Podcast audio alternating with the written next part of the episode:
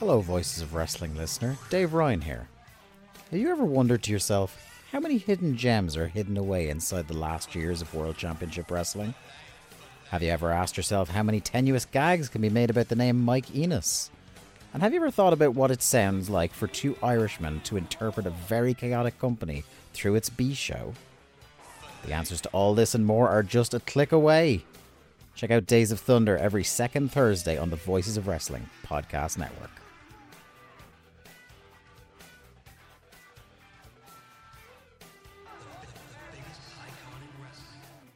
This podcast is a member of the Voices of Wrestling podcasting network. Visit voices of wrestling dot com to hear the rest of our great podcasts, as well as show reviews, columns, opinions, and updates across the world of wrestling.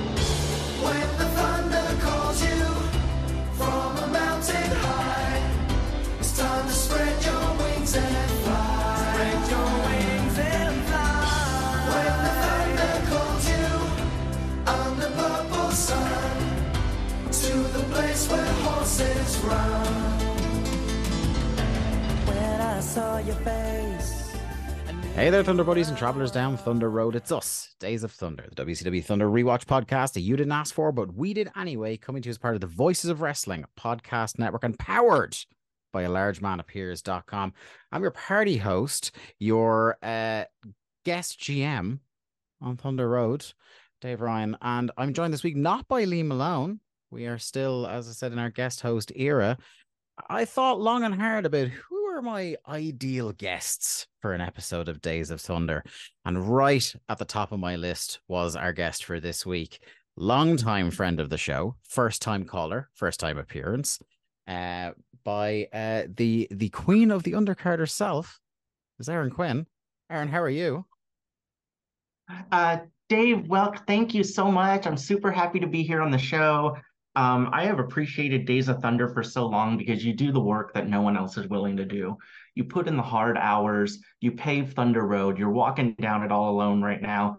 And I just had to come up from the ditches, off the shoulder, and accompany you a little bit of your way down a pretty tumultuous week in W C W. Every week's tumultuous, but I'm happy to be on this leg of the journey with you. Yeah, I, I feel like it's one of those things is like when you look back and there was only one set of footsteps, that's when I carried you down Thunder Road. That's where we're at at the moment. We're in that period. It's kind of great that we're having different voices come on the show, different guests, different perspectives, because we're in this period that we've talked about. Myself and Lee have gone on about that the four horsemen of the W C W apocalypse have started, but we haven't gotten into the fun, bad era yet. It's the oh God, this is so tedious. There's some some some fun, bad stuff. Sting's getting mauled by dogs. That's pretty cool. Uh, but a lot of it is kind of, you're seeing bad decisions being made that are just, you know, I'm not mad, I'm disappointed. This is a murky era. Um, thinking about my own W C W fandom, I know in nineteen ninety-nine I wasn't watching a lot of W W F, even though I was I was in tune with like reading results. And I feel like I watched a lot of this, but mostly on Nitro. Yeah. And th- this era is like, w- there's like in, in a month, all of this is different. By the time you get to Road Wild, all these alignments are different. Yeah. And you would have no idea what the plan is for Starrcade just watching this show. Yeah. And I'm always kind of like, this company used to be so focused, and now I have no idea what's going on. Um, mm. I still think this is fun bad. I think with yeah. W C W, there's no bad bad. There's only fun bad. There, there is definitely stuff I'm picking out of it that I'm really enjoying, and there's stuff on this show that, like, whether intentionally or not, I am getting great entertainment out of it. I do want to go b- circle back to your W C W fandom in a second, but I do want to uh, agree that point you've made there that, like, this is this period is so weird because of, like, how quickly things are changing and how, like, we've got this kind of weird Nash booking era, and we know we're heading towards Russo in just, like, about three months of real time. Uh, six months of podcasting time. Ugh. Um, But everything is so unmoored from the order I thought everything happened in in my head. There's been loads of times recently on a, on either I'm saying it on the podcast or I'm thinking it when I'm writing notes, or I'm like, I don't remember this happening for a long time. Like something we're we're we've been hitting on lately is the increased references to the phrase "filthy animals," and that seems to be a case of trying to make fetch happen, where it seems like the, the three guys are going into business for themselves, going, please put us in the stable, please put us in the stable, because they just keep bringing it up, and you know they're gonna make it happen. Um, but all this stuff is happening earlier than I remember in my head, because, you know, I've mentioned it on the show before. I'm slightly different from you in as much as I was watching all W W F at the time, but I was also watching five hours of W C W a week, because they used to do, I can't remember what night it was of the week, but they basically show Nitro, then Thunder back to back sometimes on, on T N T, our version of T N T. So like Cartoon Network would end at nine o'clock and at sundown, and then it just become a highlights package of T N T. And sometimes it would be Nitro and then Thunder. And I don't know how long I was missing Thunder for, because I'd watch to the near the end of Nitro and then just turn it off because it was bedtime. I had school in the morning. And then one night I just happened to have it on. I was like, oh my God, there's another show. Like I had heard them mention Thunder, but hadn't seen anything of it. And that's right around now is when, when that's happening for me. But for you, where did your, I suppose, wrestling fandom start in general, and then specifically W C W? Um, so the way it plays out in my head, and I'm not sure exactly if this is exactly like what happened, but I remember flipping through the channels one day and I saw Brutus Beefcake clothesline someone. And I was like, what did he do to that man? He knocked that man over with his arm. And I was like, this was either like early ninety or late eighty-nine. So I yep. was seven-ish, mm-hmm. seven or eight. And so I was just fascinated. What fighting style? Plus he's a barber. And that hooked me right there. Yeah. I don't know how, I don't know why. And it just like spiraled out of control. And I found W C W pretty soon afterwards, because you just, especially in that area, you just flip the T V, and W C W um, back then, like here in the States, had at least four shows on the weekend. Yeah. Um, and so I came into W C W around Clash ten. So that was around February of nineteen ninety. And I remember that was like the first time I saw like the Horseman and Sting, was when the Horseman turned on him right then and there. That was like my first exposure to wow. W C W. And I was like, oh, this is really cool. And I could kind of tell it's like was more serious. Yeah. And the wrestling was better. And I could tell the wrestling was better. And this is so dumb. But yeah. because when I first watched W C W, the first move that stood out to me was someone doing a power slam. And mm-hmm. I had never seen a power slam on Superstars or Challenge or whatever else was on the Fed yeah. side. And I was like, oh, this wrestling is like much tougher, because they did a much more powerful slam. And that on out, W C W was like my jam, and I dressed up as Sting when I was like in first grade, when I was like ten years old, and my first pay-per-view was Great American Bash ninety-seven in the Quad Cities, and yeah, yeah W C W's just always been in my blood. I'll bleed uh, purple and yellow until the day I die. You can bury me with my Slam Jam tapes, just all out. Hardcore hack, um, you know, till the end, ride or die. I was I was talking to somebody recently about the Sting factor, like just how cool that guy was for like multiple different eras and multiple different kids growing up. So like you're telling the story of dressing up as Sting in first grade, and I remember like when I tuned in in the late nineties then to W C W, like um, I had been a, a W W F watcher since ninety-six, um, and it was probably ninety-eight, ninety-nine when I started watching Nitro, and then later in ninety-nine Thunder. But um like Crow Sting was the coolest thing I'd ever seen. Like genuinely, it's like it's like in my head at the time, because I didn't have any I didn't know what the Crow was as a as a movie, but like I was just basically like, fucking Batman's wrestling, what the fuck, like is what it looked like to seven eight year old me. And it's funny, like I, I share uh, an experience with you, like when you're able to, you can't put a word on it, but you know the wrestling is better in one company. And like, I remember that as like, again, a nine-year-old when Russo takes the book in W C W and going, this is suddenly a lot worse, like real quick uh, compared to what I remember. I was real into some of these people and now they're all doofuses. What's happened? And like, I don't even, I don't know for sure at what point, like I was smartened up, you know, it, it was probably something about this probably brought it screeching into like um, Captain Obvious territory. But yeah, like, even though I didn't know the lingo, I didn't really know how a wrestling T V show was put together, I could still smell that something was rotten in the state of Denmark uh, around the time the Russo era starts. Uh, so that is like a, a fascinating comparison. Um, I'm... Oh, go ahead. No, no, go ahead. Yeah. Oh, I, I am very interested to see like where like the script flips to where it's like painfully obviously Russo. Yeah. And if you're not smartened up when Russo takes over, like he will make sure you are. Yeah. You have no choice at that point. But I just wanted to say one thing about Sting, because mm-hmm. I get to talk about Sting again. Yeah. The reason Sting was so cool was back over on the W W F side, you had Hulk Hogan. Obviously, Hogan's super popular. Everyone loved him. I never really liked him because he kind of wrestled like a jerk. Yeah.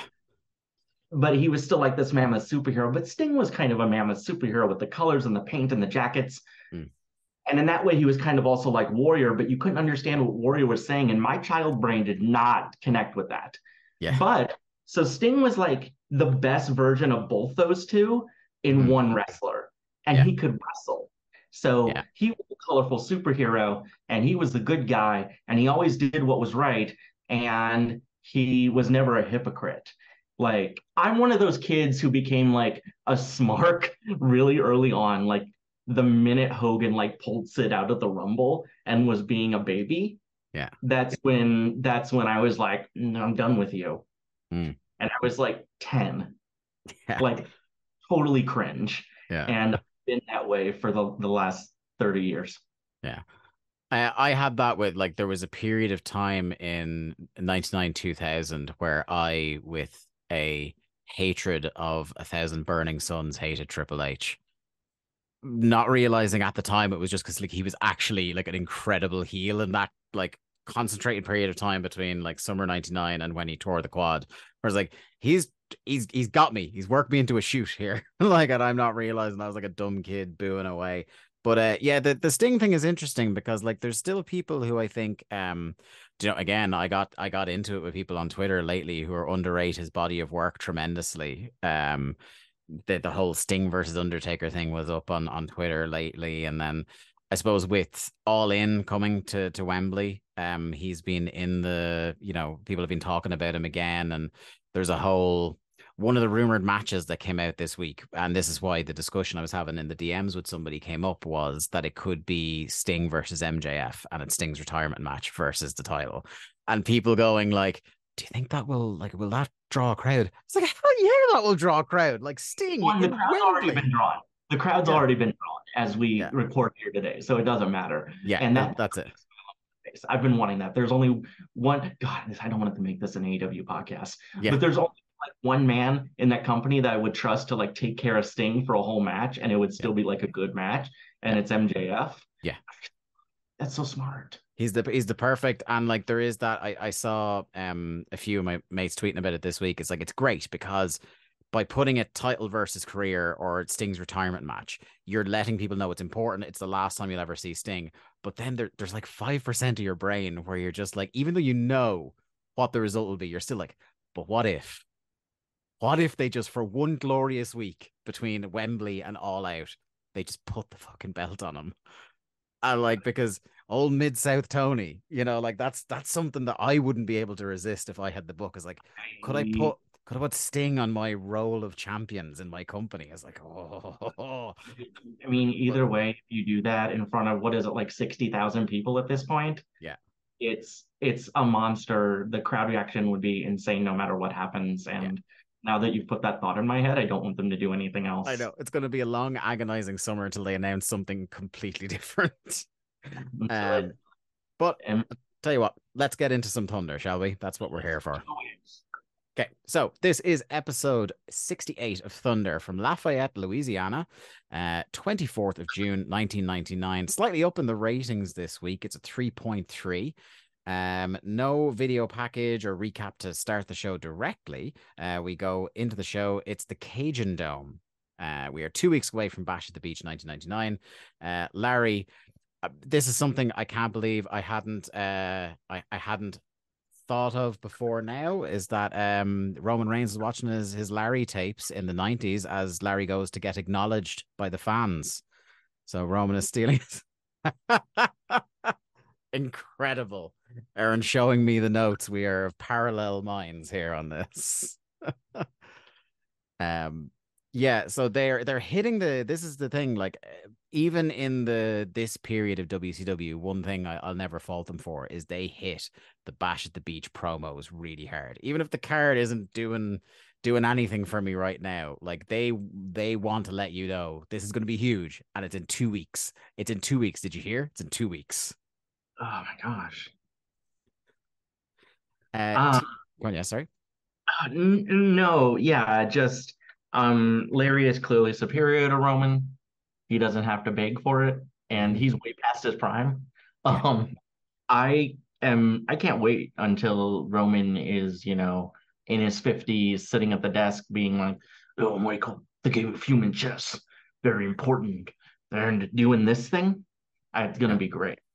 Yeah, talking about his golf game at every opportunity. It'll be. It'll, it'll be. Fun. Paul Heyman's backyard when he was young, yeah. And Paul Heyman saw him and took him under his wing. Just. It's oh, I, I actually, now that I think about it, is like Larry is is harder working in some ways than Roman is now, because Larry makes more T V dates. He's sitting at the desk, but he's there. Like he's physically there. Mentally, you can you make that argument all day long, but physically, Larry's at the building every week, reliable for the blue brand. I this is this is the blue brand, right? Yeah, yeah, damn right it is. The blue, the blue and slightly grey brand. Gonna be very great very soon. Yeah. Um. So Team Savage versus uh, Nash and Sting is the pay-per-view main event. Uh. The the accidental tradition of multi-man matches as your uh, Bash at the Beach main event. What's that? What's that tag team match doing for you in terms of uh, excitement? Um. This is like so. This tag team match is for the World Heavyweight Title, and yes. I hate, and I remember hating it in the moment, and yeah. I. I just, oh my God, like do a four way. It's right there. That's right. It's right there. I yeah. hate it so much. I hate yeah. I all my, my only note is I hated that Bash at the Beach main event yeah. because it's so nonsensical. Yeah. And uh it's yeah, and Sting like fighting with Nash and uh, yeah, it's dumb. There's there's some sort of arc that is now completed by the, you know, nineteen ninety-eight was the year of singles match for the tag team titles, and now we've got tag teams tag team title or tag team matches for the world title. Can't even say it. That's how confusing it is. And yeah, it really does. Um, that's something that, that was in my notes uh, that I'm kind of reflecting on now, is that they've really forced this Nash and Sting issue. Like it. They're they're forcing the Hummer thing in a way that is completely obnoxious anyway, but this Sting angle to it, where like Nash is doing the thing where, oh, no matter what, I don't trust you, but like Sting has not given this man any reason not to trust him. It's people keep betraying Sting, not the other way around. You know, um, it's not like, you know, I remember um there was a great during the this is a. very specific pull, the Shawn Michaels and John Cena feud from two thousand seven, when they were like an uneasy tag team and they won the titles at one point, and they were doing a thing where I can't remember who, I think it was it was Edge and Orton kept saying he's gonna turn on you he's gonna turn you at one point. They came out on Raw and did like a sizzle reel of Shawn Michaels being in a tag team with somebody and then kicking them in the face, and that was great. But like in this situation, you've got Nash and and Sting. Sting, who was like always a man who stood by his principles, and uh, you know, the one time maybe he wavered from W C W was to join up with Nash and the Wolfpack. It's like, if anything, Sting's your boy. Like he's one of the very few people you probably can trust in this company right now. Um, I, I do think it's incredibly forced, and like you said, the four way, or the hell with it. Do Nash versus Sid, big boy battle. You know, anything. I mean, it, it, it feels like a thing I keep saying this year. Anything but what they did.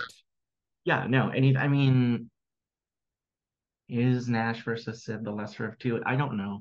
Do I guess Sting? Do Sting and Nash? Um, yeah. I, I, you know the, the the other side. It flusters me so much, mm. that main event. And then I look through this Bash at the Beach card, and one overall critique I had of this whole show is there is so much going on this show that does not matter to the pay-per-view. Yeah. Mm-hmm. And it's it's completely wild. And I, I was looking, I was like, there has to be more matches on this show than I remember. And I looked at the card just now and I'm like, no, there are. Yeah. You, you all are in for a treat. It's an yeah. all-timer. Something so something I've noticed doing the, the pay-per-view prediction game with Lee on the go-home show every month is that he's getting a lower and lower batting average on those things, because there are just matches there clearly pulling out of their asses in between the end of the last T V and the start of the pay-per-view, uh, or stuff that something that we've, we've seen a lot on the show is stuff that, for reasons that I will never understand, are matches that are only promoted on Nitro and are not mentioned on Thunder. And sometimes one or both participants in the feud never appear on Thunder in the pay-per-view cycle. You're like, oh, they're around. Holy hell. I, um, so uh, before I forget, I do want to make a suggestion for the prediction game when you get around to it. Yes. So much in the tradition of uh, the five-star match game, I think you should, uh, you should ask Lee if he can name all the participants in the Junkyard Invitational. But I'll get him to, to run off the show as soon as he's back. That, but I'm open I, to it. I think it's um I think it's a good idea, because there are some things there that will blow his mind and your mind. So yeah. I gotta get there there are some times where I forget to put up the pay-per-view card before I do the game, and I'm having to stifle a holy shit when I look at these cards. To not give away the farm uh, when I'm talking to him. But yeah, that that, that sounds like it's going to be fun, because I still haven't looked at this card yet myself uh, oh, ahead of time. No, that thesis statement, like, it's very evident in like the very first match, that idea that like hmm. there are these storylines that are developing that I'm at least kind of interested in, but they yeah. are not going to pay-per-view. Yeah. So disappointing. So there's a there's a brief Master P Nitro recap. We don't need to get into that too much, because we we had Nights of Nitro with Master P, and it was, you know, it was a it was a time, it was a happening. Uh, but this did lead into one of my favorite comedy doofus segments I've seen in a while, which is uh, Dave Penzer introducing the West Texas Rednecks plus a pair of Wyndhams for a live performance.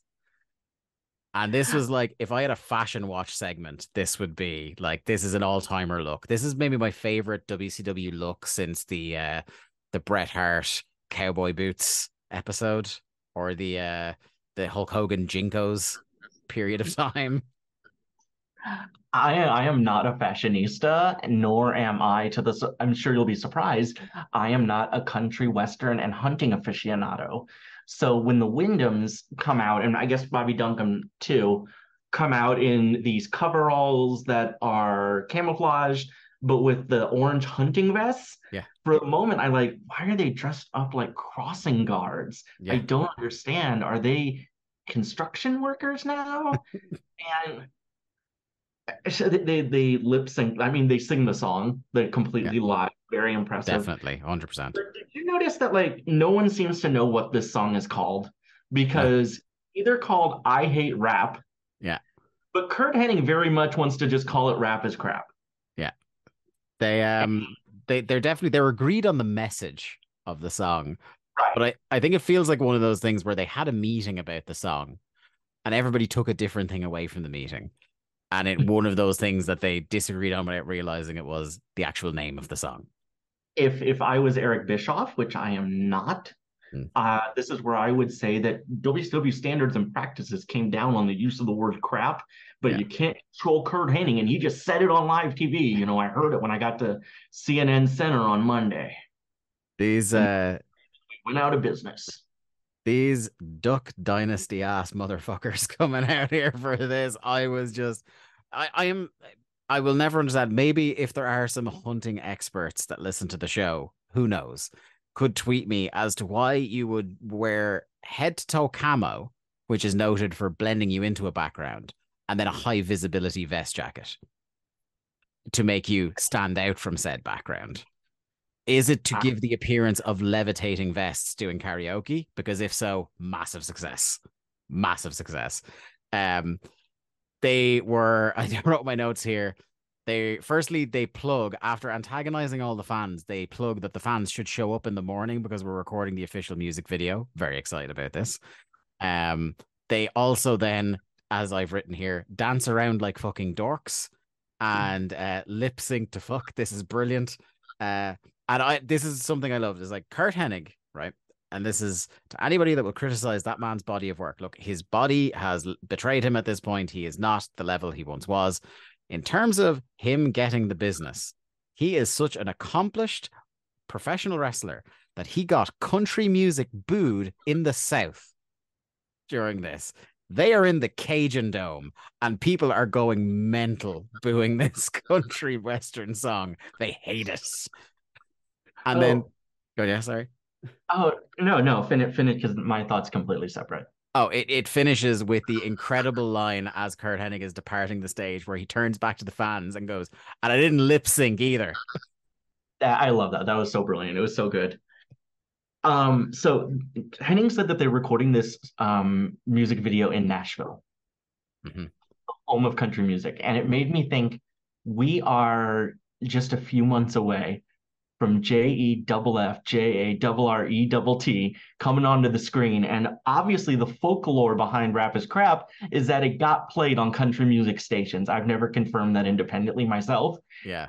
How much better is Curt Hennig doing nineteen ninety-four Jeff Jarrett's gimmick than Jeff Jarrett did? Yeah. Is that like, is Jeff Jarrett sitting at home watching this going, I'll fucking show him. You know what I'm going to do? I'm going to hold Vince up for money so yeah. that I can get the hell out of here. Um, I, I'd show them how it's done. I'm going to bring my balsa wood guitars and put it, put it learning on these fools. As you all will see, as you guys are going to see, Jeff Jarrett comes in and he does have a feud with Curt Hennig at the behest of the powers that be. Oh. Long-term telling. Let's give Vinny Roo a little credit here. Yes, let's, you, you you do not have to hand it to him, as Drill would say. Um, we got our first match of the show, uh, which was, as you've alluded to, Erin, uh, an intriguing one, and that's Eddie Guerrero versus Psicosis. These two men are in the ring. I'm interested. Um, one thing that they were battling against in this match is that Eddie Guerrero was a conquering hero to the Cajun Dome.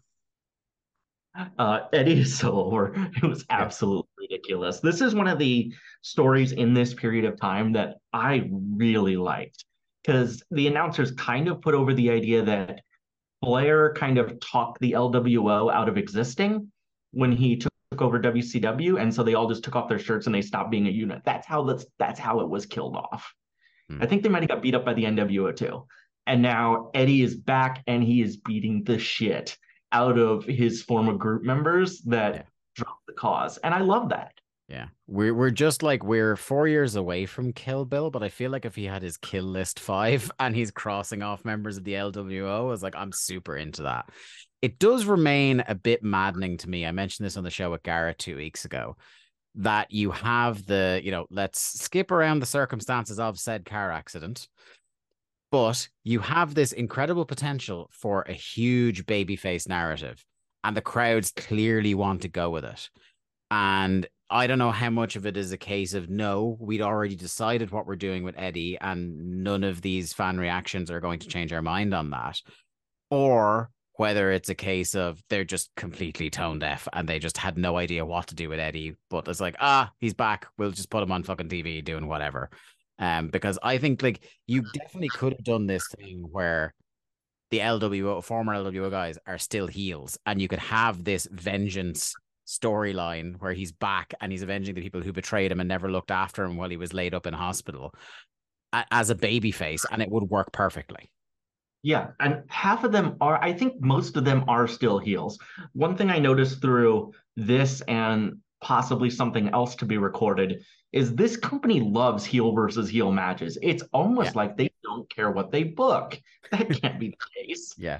I, I and, don't I don't picture Kevin Nash having a master list of who is a babyface and a heel. He just sees two names, or he has a dartboard or some shit, like, or a tombola, where he's just pulling names out. Uh, I don't he's not he's not a stickler for continuity like Lee Malone. It, it it would take him another eight years or so to really enjoy hanging around with cruiserweight wrestlers. That's understandable.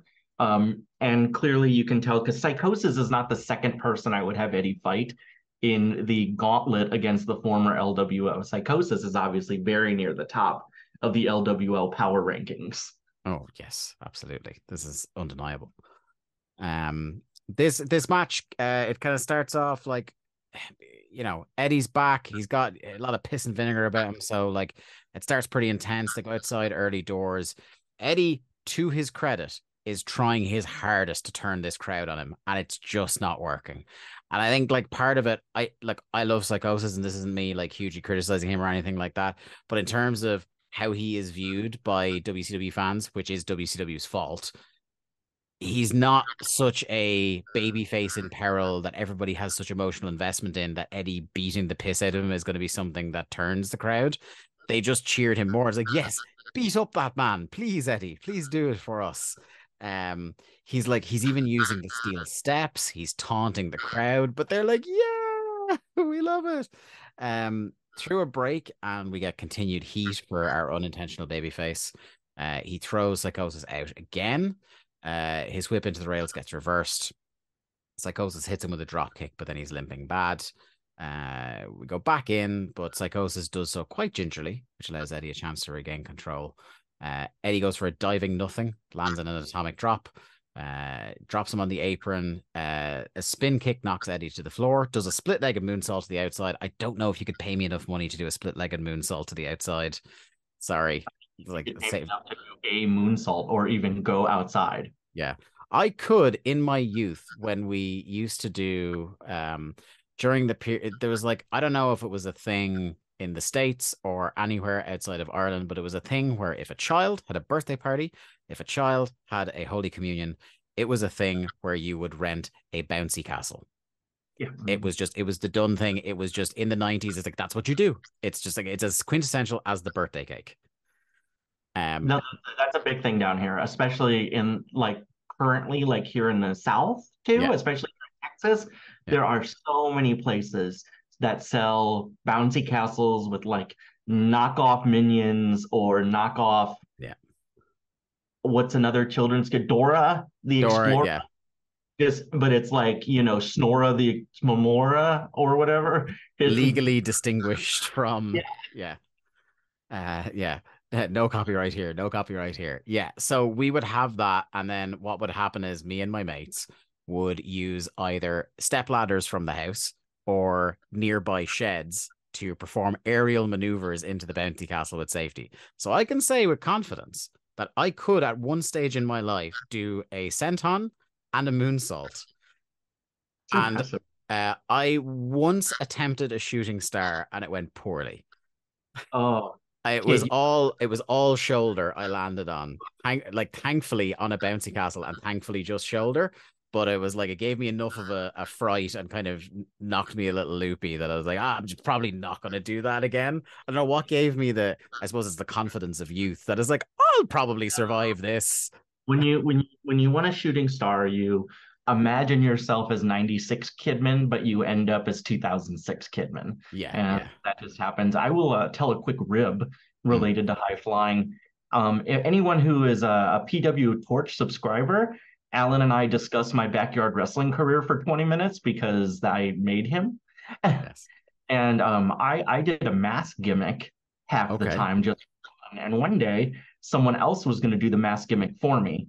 And he knew that I can't do any high flying because I am not athletic. So he put on my mask to play my character and proceeded to do swantons and moonsaults the whole match, while everyone on commentary said, can't wait for him to do that in the next match he has. And I'm sitting here like, I hate you guys. I, um, I don't know, like, in my kind of like childhood, yeah, bouncy castle wrestling exclusively, I don't know if I ever settled on a, a solid gimmick. I know when I was like doing creator wrestler stuff on, on old video games, it was always um, the one character I kept repeatedly creating was a guy named Hardcore with a K, because one, it was the nineties, and two, it it was surprisingly one of the less cringy pre-generated names in W W F Attitude on the PlayStation. Um, so that's kind of what I rolled with. And then I would just like make iterations for several years of this character who wore like um a black t-shirt with the sleeves cut off and jorts. So look, I'm not saying Cena ripped me off, but I'm not saying he didn't. I know who Cena ripped off, and I'm going to talk to you about that much later today. And my what were my my finishers were the u- unusual combination in these games of um not well the first one wasn't in W W F Attitude, but by No Mercy my finishes were the Last Ride and the Falcon Arrow. Ooh, ooh, ooh. Always been a big fan of the Falcon Arrow. Nobody kicks out of it. That's the thing.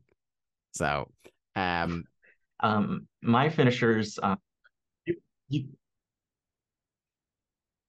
You could tell who I was a fan of because that's whose finisher I used.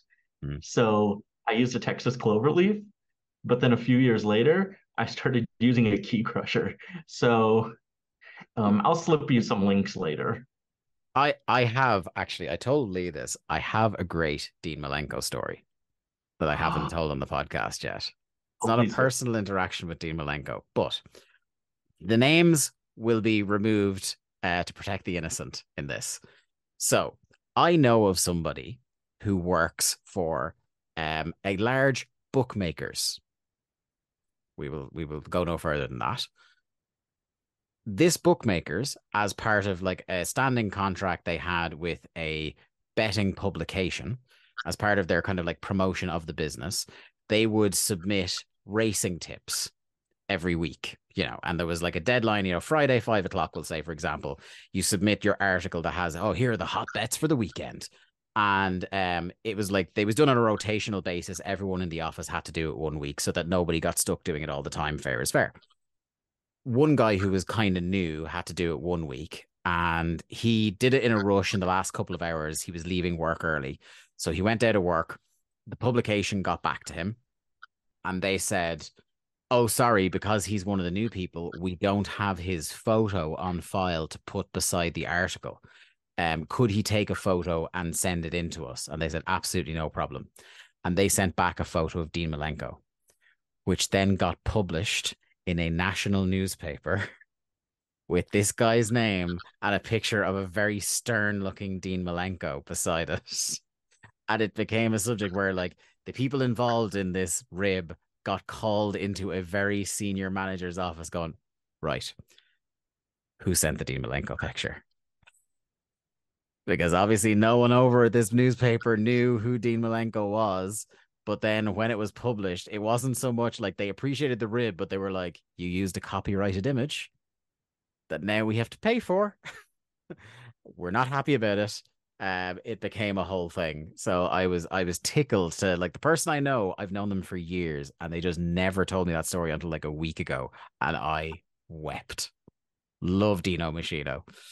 Um, that has gotten us quite dramatically off the point in this match, but however. So, yeah. Atomic drop. Uh, we have split-legged moonsault to the outside. Top rope spin kick, then a Frankensteiner for two. Goes for a third time. Eddie sort of dodges the crossbody. He does the thing where it looks like he's going to sidestep it, but he's like he half sidesteps and flapjack Psicosis. Um, then Eddie drags him by the horns, which I thought was a great bit.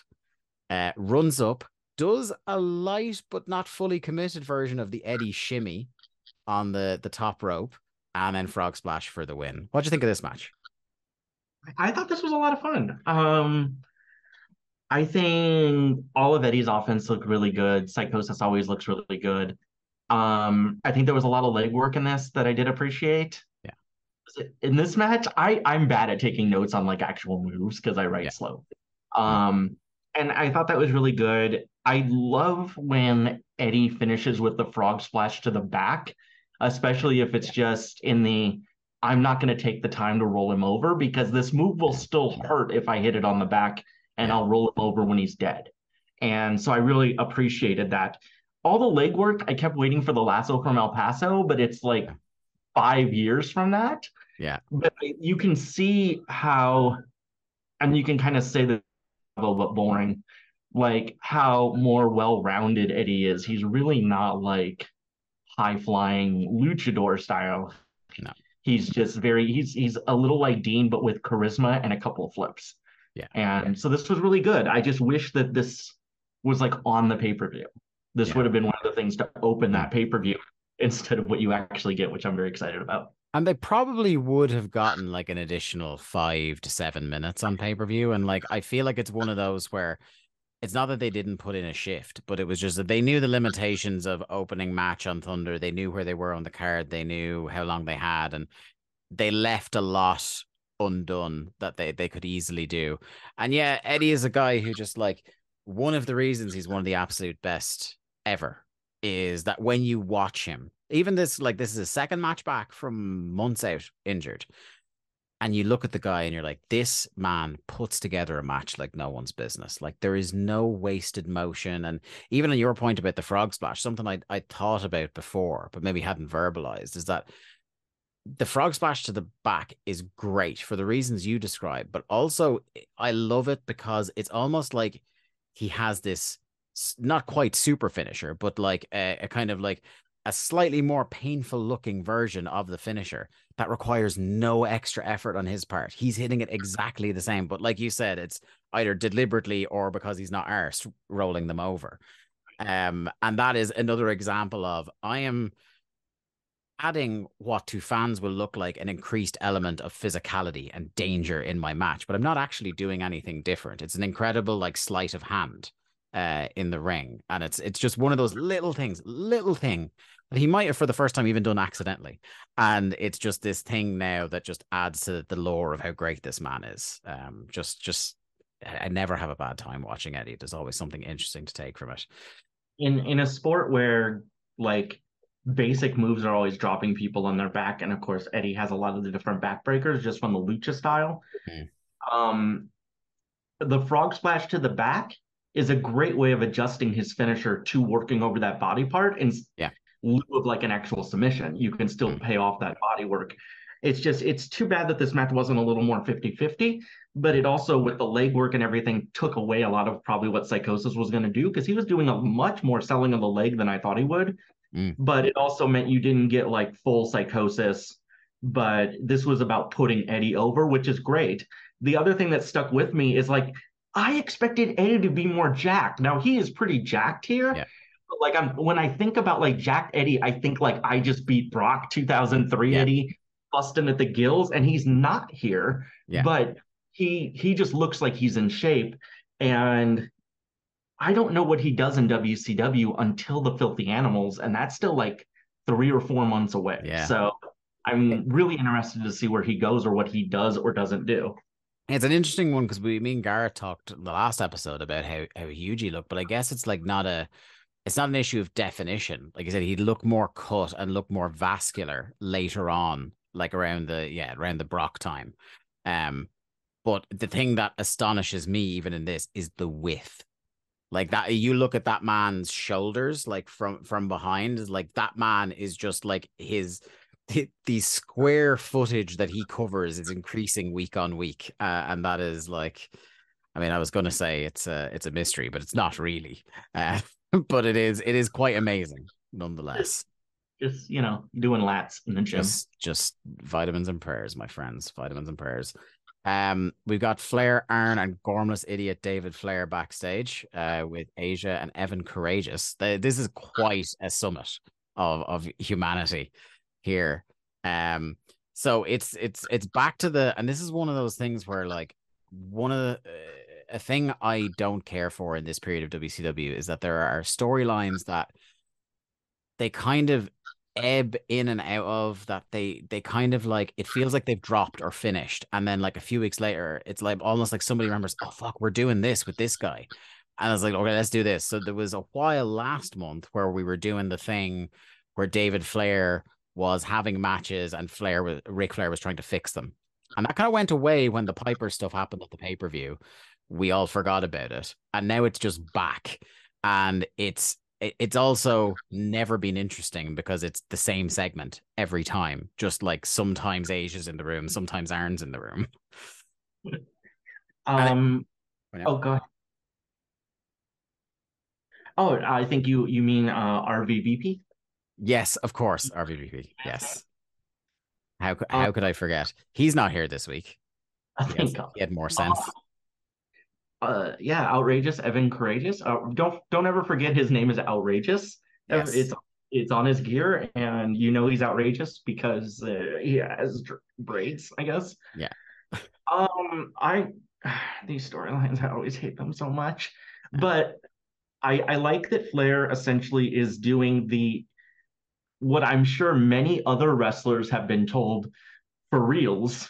In saying, Evan, I'm paying you for the T V exposure. You get to be on T V. Just take the dive. There's something, like, as somebody who's been like adjacent to media over the years, there's something of a like, this is too close to the bone for me to enjoy a bit. Yeah, yeah, it's the exposure, you know, you're getting, you're getting on T V. What's there to complain about, Evan? God, just get with the program. I was like, never mind that, like, no, what he's actually arguing about is the holy mortifying shame of losing to this skinny gobshite. Um, but yeah, he wants to go seven and oh. I did appreciate the one line that did make me laugh was Rick saying, you know, that Goldberg? He's like, yeah, well, like one hundred sixty, we're going to beat that. And I was like, I could not imagine how long it's going to take to do one hundred fifty-four more of these segments where you're fixing matches with wrestlers. uh, Get out. I almost like it's one of those kind of anti-comedy things where if they like, it's almost like something Tim Heidecker would do. It's like commit to the bit so hard, a bit that's so unfunny in its premise that by like time one hundred or one hundred twenty, I would be like, I would be broken brain, roaring, laughing at all this. But sadly, they don't. I it sadly it gave me the thought that like, oh yeah, the best possible ending to this David Flair angle would be for Goldberg to come out and murder him before he even reaches ten. Yeah, and take the U S title. Um, that I mean, obviously that doesn't happen. Yeah, if it's like as soon as he invokes Goldberg, that's Goldberg's return from filming Universal Soldier. And he's like, take your name out of my mouth, and he just folds David Flair into a pretzel and kicks him into space. Brilliant segment. Would be amazing. Um, we get a Team Madness flashback, the stuff with Sting running in to save the baby faces and then Luger coming in to save Sting from the madness. Luger, who then like just vanishes from proceedings for the rest of it. Like he's just never mentioned again, but he's here somewhere, I guess. Um, Kevin Nash with a unique combination of green shirt and sweat patches. It becomes a, um, it becomes a running bit on the show. So I think it's Flair mentions in his promo later on. It's real fucking hot in this building tonight. Um, and Kevin Nash is showing it soaked. Like he, he's he's Dwayne Johnson in a Fast and Furious movie. He is drenched coming out here. Um, what have you, or what have you made of like, I suppose the Nash run such as it is so far, but like the Nash as Bookerman period? Um... Okay, so I, I have a note here about that recap segment. Yes. And I don't know if you noticed, but I felt like they were putting the thunder lightning transition, not between scenes, but between literal pieces of dialogue. Because yeah. Sting would be like, yeah, you know, Nash, I have a problem with you. Well, Sting, I might have a problem with you. That's my Kevin Nash. I don't know. It's yeah. really uncanny. Um, Kevin I Nash has entered the chat. I, I oh no, uh, I click this. Um, I, I I don't know what to think about this. I know Nash would say he was definitely not booking at this time, and honestly, all those down periods he did not book. You yeah. know, yeah, you know, everyone course. It was everyone else who wanted him to beat Goldberg. Obviously, yeah. you know he wanted to. You know that was yeah. So no, I I, I hate this. Um, I hate this so much. And for someone who like very much thinks he's cool and thinks about his image of being cool, I still remember the septic angle, mm. which as being like, you don't look cool, bro. Yeah. Like this is not cool. Like doing anything with poop isn't cool. Mm-hmm. Uh, so life lessons on Days of Thunder, everyone. Yeah, yeah. Pro tip there yeah. for all you kids. If you're gonna put that on your dating profile, take it off. No one wants to, to know that. Okay. And uh, yeah, I just don't like it. Um, and I don't know why him and Savage are feuding, but I have a, a thought, because I wondered why Nash is going after him so hard. So yeah. Let me lay this out for you. And let me know okay. what you think. Survivor Series nineteen ninety-three. Great starting gambit. Okay. Randy Savage replaced Mister Perfect on Razor Ramon's team mm-hmm. against a team that included Shawn Michaels and a young Kevin Nash going by the moniker of Diesel at that time. Kevin Nash was eliminated from that match by Macho Man Randy Savage. Oh, it so all makes sense. Nash is issuing challenges to matches, and he's coming at him so hard. Ugh. I mean, attacking him so much is because he wants to avenge that pinfall loss. Title be damned. Okay, so uh, an Erin Quinn exclusive. Kevin Nash, greatest booker in the history of professional wrestling. You've heard it here first. If there's one thing you take away from the podcast, it's that. He's uh, it's one of those things where, like, when, you know, you were saying that, uh, you know, he would dispute whether he was booking or not at this period. Like, I would certainly dispute whether he could ever said to be actually booking this company, because it definitely seems to, like, freewheel onto the air very much. And at best, it's a, like, a randomizer dartboard approach to things. Um, but it's not... It remains a truism of the man's career that the only times that Kevin Nash doesn't look cool is when he's trying to look cool. It's like when he actually doesn't give a shit, or like now when he's just like, you know, uh, cool podcast uncle who's like slightly wine drunk all the time. Uh, everyone's like, yeah, you're kind of rad. But like when the guy is trying to be super cool, like here, where he's like, I'm just trying to look like I'm the, the, the coolest world champion that ever lived in his big dorky sweaty shirt. Um, all that kind of stuff. It doesn't do anything for me. Um, I like, it's one of the, it's tough because I like Kevin Nash. And if you ask me, I would say, I think Kevin Nash is a cool person, but if anyone else was playing this character exactly like him at this time, I'd say this is the biggest fucking dweeb on this entire T V show. He sucks. Get him out of here. Um, so I'm trying to divorce one from the other. He has this weird kind of marble mouth promo about how like three years have passed since the arrival of the outsiders. And even though he's the champ, he's still considered an outsider, which is the silliest statement that man has maybe ever made. And that's, that takes some doing. Um, W C W does not want him to have this belt. Macho can't beat him for it. And he knows Sting is, he knows for a fact, he says that Sting is on their side and the Heat is driving the Hummer. It's like the whole company is currently centered around the fact that absolutely nobody knows. And I would argue very few people actually care who was driving the Hummer. And he's like, no, I know. Like he's fucking dusted for prints and go, oh, I found no prints, but gloves. Um, He said he's not giving W C W the belt to put on. At a, this should have been a gimmick name for Sting, Little Franchise Boy. Um, if Savage wants it, he'll have to pry it from his dead hands. Uh, very poor promo. Um, almost completely, again, it's going to be a tag team match, and he spent more time talking about Sting than he did Sid in this, where I think, like, if you were going to do, if you're committed to doing this stupid fucking tag team match, surely a lot of what the babyfaces should be doing is establishing the level of threat that Sid brings to things, about how, like, you know, oh, match, like, you know, I was the, I, I, I got out of, I, I survived with my title because of a disqualification at the pay-per-view, but, you know, now I'm worried these guys are coming for me, and you've seen the damage that Sid can do, that Sid has been doing.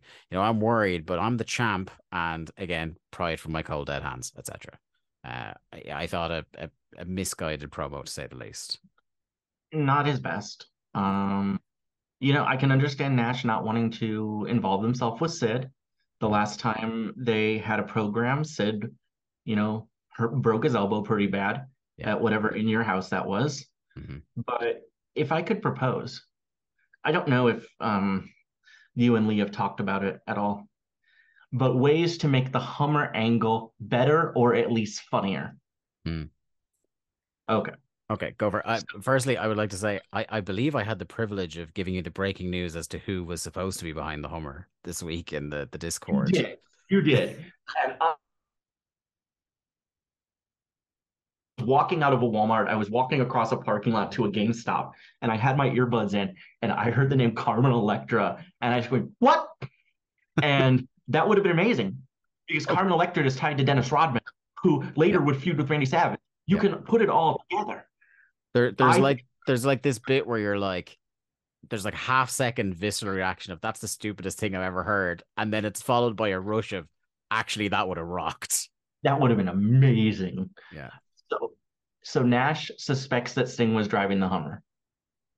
Clearly the idea the idea should have been Randy Savage hired N W O Sting to drive the Hummer into Kevin Nash.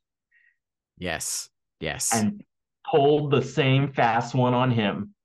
Perfect. I would also like to tag that up with that there would be a follow-up angle where they try to frame him for another assault, and this time I would like to see Randy Savage dressed in the Sting makeup doing it. I think that would be incredible. I'd love that. Trench coat and all. Um, he could, he could do like the woo yeah instead of the oh yeah. It'd be perfect. It'd be perfect. I, yeah, like the yeah. the idea of someone with as distinct a voice as Randy Savage trying to do someone else's voice would be uh high comedy. High comedy. Nash, Nash impersonated Sting once and fooled everyone. Yeah. So I, I think Sid could also dress up as Sting and fool everyone. Look, we're just we're just coming out with these great ideas. Uh, I'm also all for, you know, gender equality. I wouldn't mind, you know, Miss Sting ninety, ninety-nine. all three, all three of the women as various Stings. Like you could present eras of Sting. Oh, oh, this is great. Yeah, Medusa's already like bash ninety Sting anyway with all the U S A gear, and Randy said, "Be like, oh yeah, these are my little stingers." You could do like you could have one of the women as as like Crow Sting, but then you could do like the other two as the Blade Runners. That'd be incredible. Oh, it writes itself. It writes itself. Um, next up we have a tag team match: Chris Benoit and Perry Saturn versus Dave Taylor and Fit Finlay. The team I am dubbing the Good Friday Agreement. Oh, I like that. I like that. I came up with a name with for them also. Oh, excellent. Go for it. Okay. So my okay. U K listeners, I'm sorry, by the way. oh, I but love I, a good I, nickname that starts with a disclaimer. I called them Fit and Chips. Oh, that's good. Oh, I was right there. Actually, if there had been a world in which Fit Finlay and Chocolate Chip Minton could have been a tag team, holy shit. Oh, I need to, I need to, I have some Chip Minton stuff to talk to you about if, because I got deep into Chip Minton heel run last week where he was like an, an evil heel that used a big splash as a finisher, and he was coming out being like, I'm Mister World Class Chip Minton, and it's like only on Worldwide. Oh, it's God. So good. I, uh, I am now just thinking of if I cared about the man one jot, and I don't, I now would be I now have the pitch to save Bobby Fish's career if Chip Minton is willing to dust off the boots. But I don't want to help him out. I want to help him out. Keep him with Fit Finlay. um, But yeah, so we got this tag team. Benoit has the has this like trope of his that uh, almost every tag match I've watched him in in this W C W run, it just starts off with him running wild. And, you know, I'm fine with that. Um, It properly rattles... Um, team dad. Um, they, it settles then into a regular rhythm of like, this was just one of those where all four guys, they saw who they were wrestling on the sheet and they were like, this is going to be an enjoyable night at the office. So like, it's not a spectacular match by any stretch of the imagination, but they're just kind of having fun, you know, freewheeling around the ring, just like stretching and chopping and just doing like solid, if unremarkable, tag work, and and I kind of enjoyed it. What did you think of it? Uh, yeah, I thought this was a pretty good match. This had the vibe of we're gonna have the best match dot dot dot on this house show. Yeah, and you could tell. I have a note here. This is great insight that you're hearing here on a Days of Thunder. Saturn and Benoit are good. Yes, and so. what I really like when two people are smushed together, because I still don't quite get, I, I kind of understand, but I kind of don't at this point, why Benoit and Malenko just don't tag together again. Um, I mean, granted, it gives us the the great team we see later yeah. tonight. Um, the the new Vicious and Delicious. Yeah. But I I do like them as a team, and you can kind of see clearly that they know they're going to be teaming for a while because they're doing some double teams. Yeah. And they haven't figured out how to wear the same colored gear yet, so I hope they work on that before the pay-per-view. But I thought the Heat segment was a little too long, but otherwise, yeah, this was a solid match. If yeah. W C W released like Coliseum videos mm. uh, of just matches, this would be a, a fine match on a comp tape that you would enjoy. Yeah, for sure. Uh, I, I do think one thing I would with the, the Malenko elements um, is I would like to, if I like, had twenty percent more work ethic, I would probably take a supercut of all those times that they came out and Dean Malenko was kind of standing on the stage looking at them from a distance, like supercut all that together with Careless Whisper playing as like they exchange longing glances at one another. I think that would be great. Um, I did chuckle looking back on it with twenty twenty-three uh, eyes. There was a moment in this match where Larry is going to his new favorite talking point, which is that the young guys don't deserve to be pushed further up in this company. And he, the example he uses to describe why young guys are never going to make it is to talk about a golf game at the weekend where this young kid that's not up to much lost. And that kid's name, Tiger Woods. Like, that is an incredible pick in hindsight. Never going to make it, that guy. Never heard from him again. Larry is very detrimental to this angle because he's he has spent the whole N W O era being like like the number two babyface and defender of W C W. Like, he was more successful against the N W O than even Sting. Mm-hmm. But when he talks about the young wrestlers, he goes to his, well, you know, the young and the useless. And, you know, athletics is wasted at the young. And, you know, I murdered Bruno back in the eighties, you know, Mike. And I have a hard time when I see in the ring, and they're talking about young guys, Chris Benoit, who debuted in, what, eighty-nine or ninety? Yeah. Like, he's not an up-and-comer. No, he's um, been around for a bit.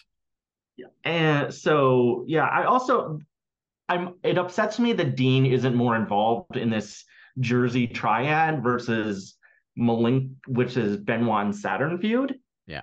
Because they're at a three two disadvantage. Benoit obviously has an established tag team partner who would even the numbers. Yeah. And he's he would rather hang out with Buff for some reason, yeah. which it, I, I mean, Marcus might be more fun to hang out with. Yeah. Yes, the nights out are are going to be of different qualities. That's that's for sure. Oh, I just um, came up with that team. You gotta write that down.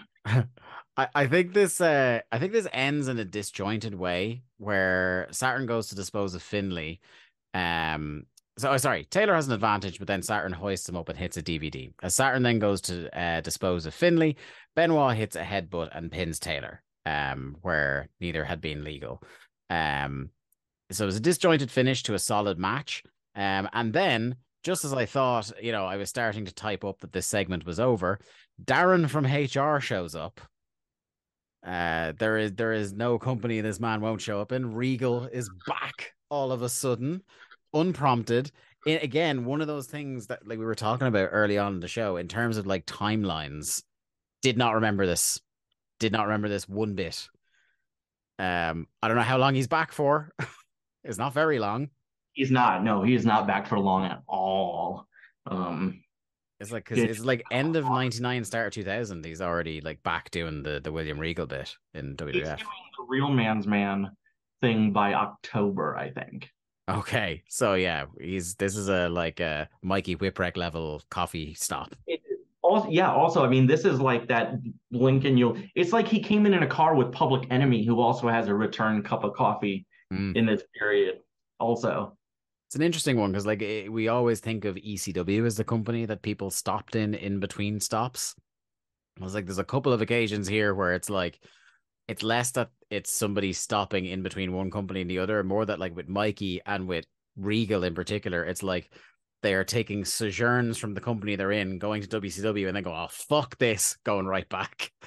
Um, so, um, yes, I, I did find it funny that uh, in the late nineties, uh, somebody that does not get credit for keeping the peace in Northern Ireland is Steven Regal. Um, and the history should reflect that.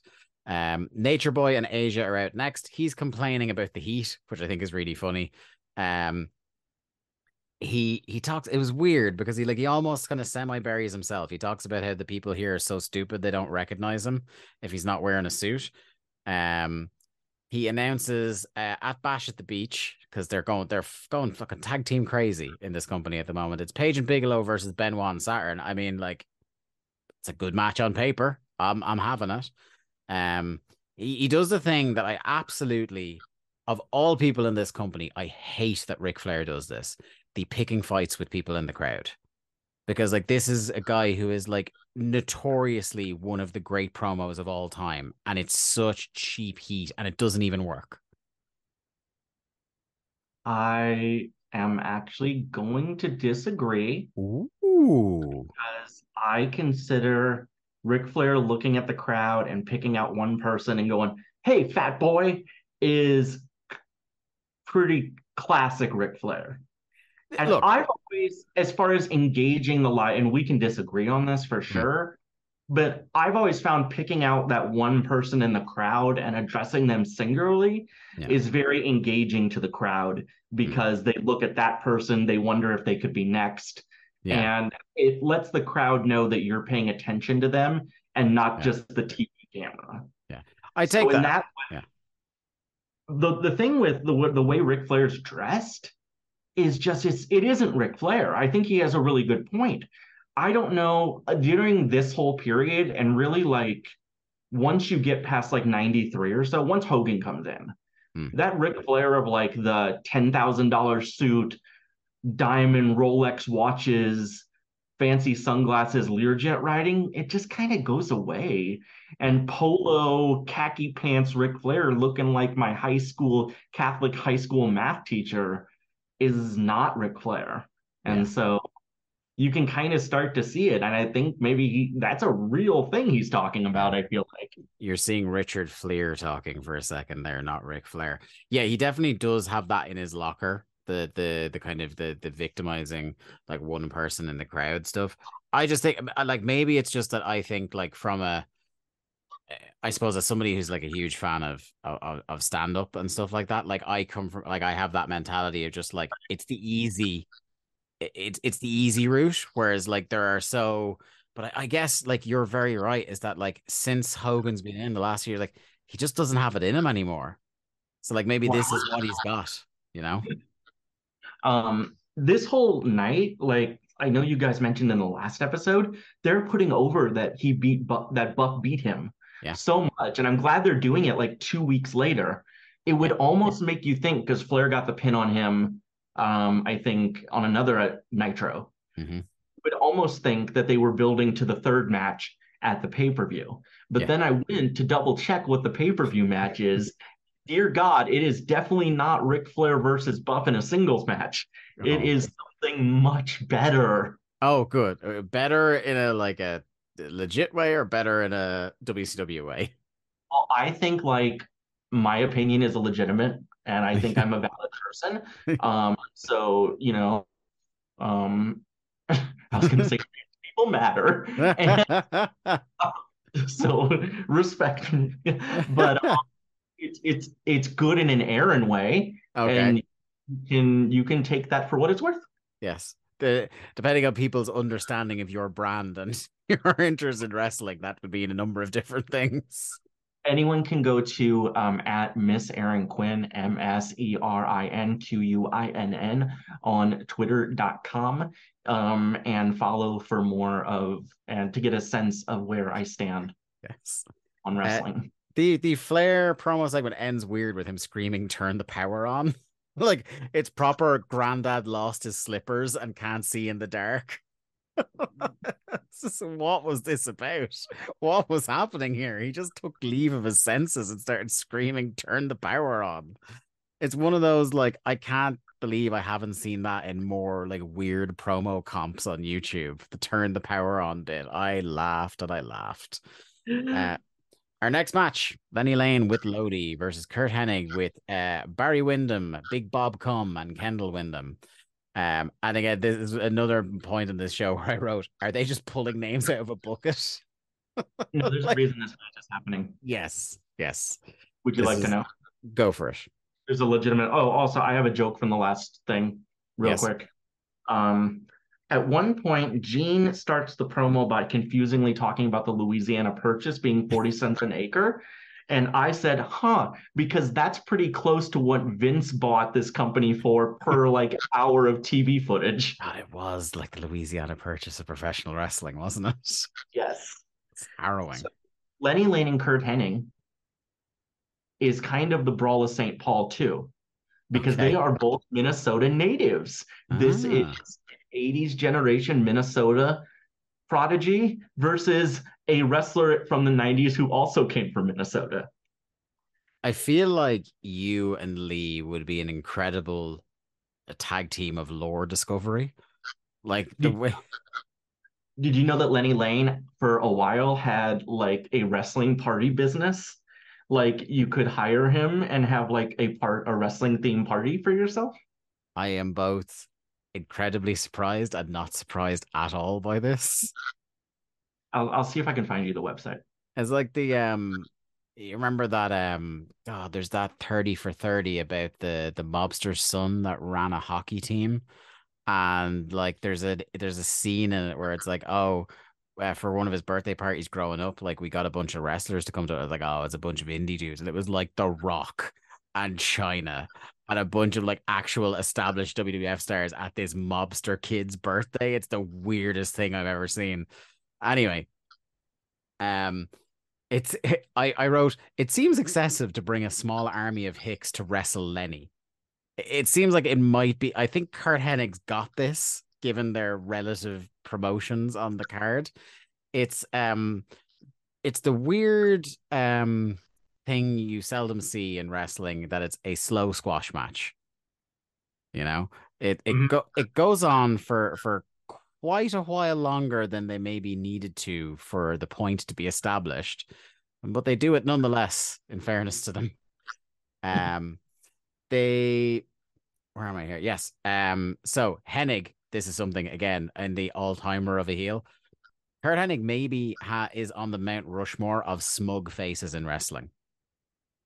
He he does smug like it's an art form. Um. This match ends uh unusually with Lodi throwing in the towel.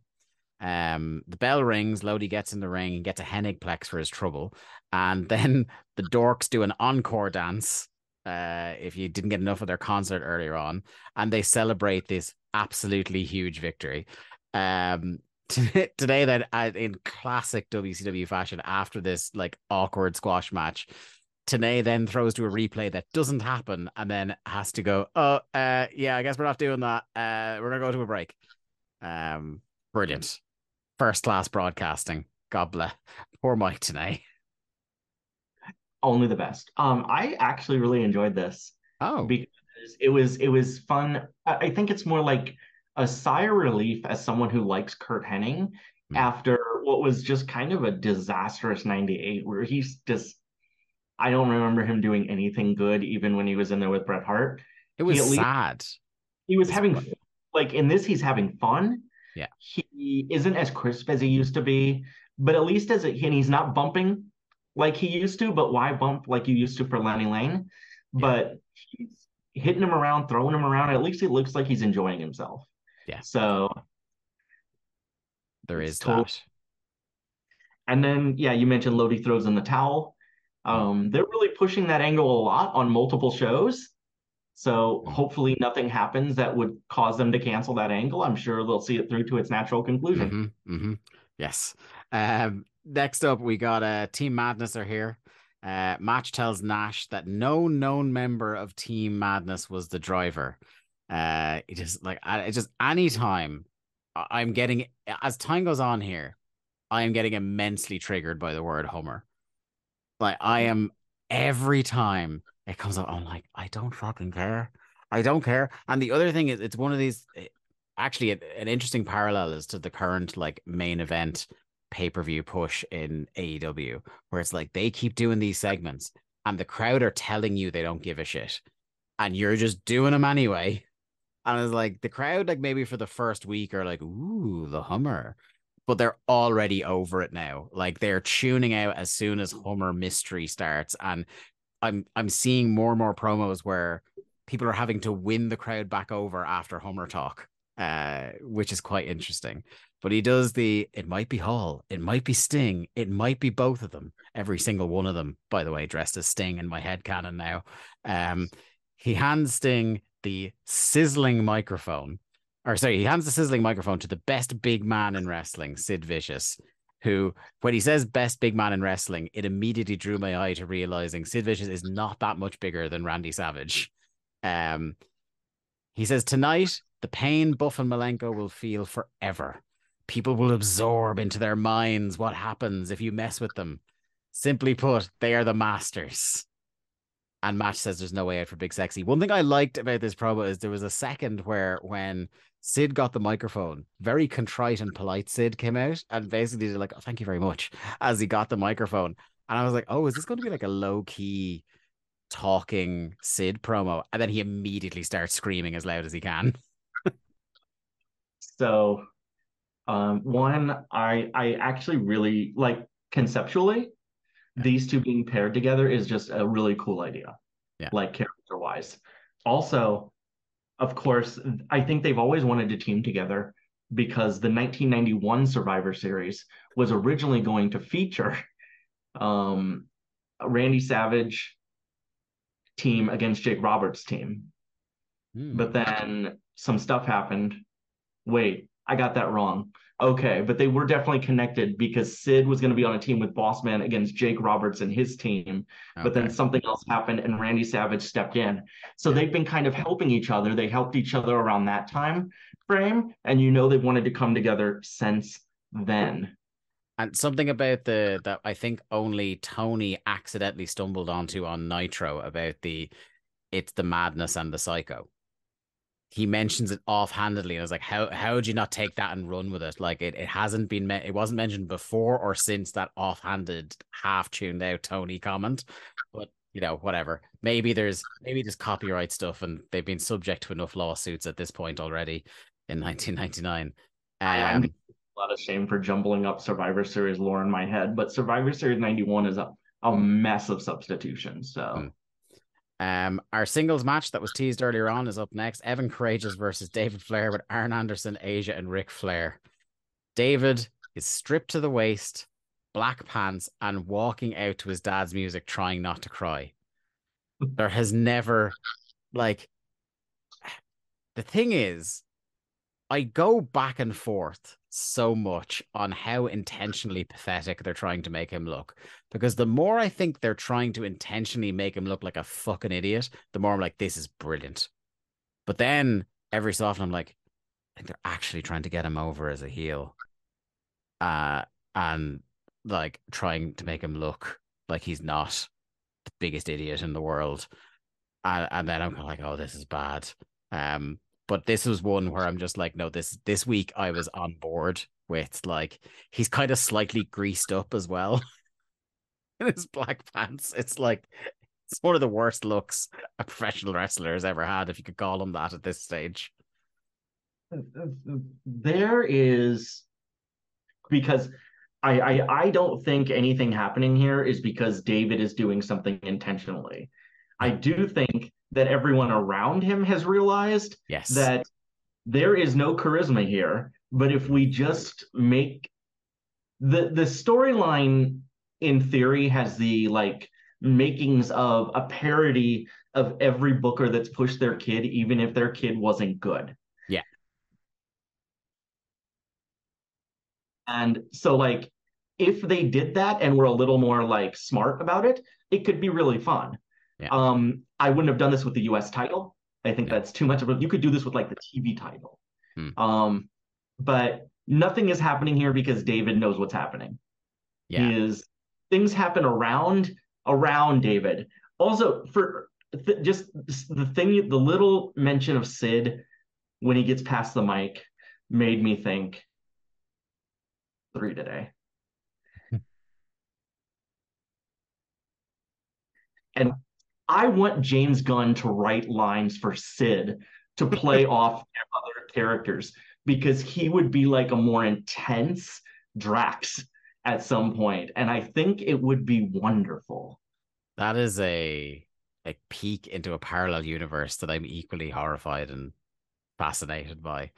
Uh, I I think yeah, the, the you've kind of hit the nail on the head there about David, though, that like everybody else around him knows what's up. And if the storyline was everyone around him knows what's up, but he doesn't. Like, I liked, there was a week where they did a thing where it didn't seem like David was in on the fact these guys were throwing the match. And I that angle was kind of interesting. But now, like, he's literally, and maybe maybe the uh like the the subtle piece of storytelling is that even though he's in the room when these matches are being fixed now, he's still too stupid to know that that's what's happening. I'd appreciate that. The other thing I love about this angle this week that had me roaring laughing was I was thinking about this match and the in kayfabe reason for stuff. I was like, why is, in storyline, why is Ric Flair allowing these matches to happen in a way where seventy-five percent of it is these guys just beating the dog shit out of David Flair? Like, surely you could, if you were fixing these matches, you could do finger poke of doom. Like, every time you just go, like, just just get in, bell rings, take a dive, one, two, three, if everyone's in on it. But this is like, he's letting his son get beaten half to death, and then the guy just takes a bump. Well, to be fair to Flair, David did, like, didn't he turn on him this year? Uh, oh, I can't remember if it's if it creeps into two thousand before the turn. It's, no, yeah, it's... I, when he met with Tori. Yeah. David went with Tori oh, he, oh, sorry. Yes, he has already turned on him once, but I thought, yeah, I thought you were talking about the future time. I, I that Flair is like, I'm going to let him get beat up for a while. Yeah, yeah. Yeah, and he would be vindicated because, as I just mentioned, like, he would turn on him again eventually. So and I was now thinking, like, no reason to. Yeah, he's already like he's already turned on him again by the reset Nitro. Um, it. Yeah. I, I love that it's not we have to figure out when David turned. We have to figure out which David turned. David turned the, the big show of World Championship Wrestling.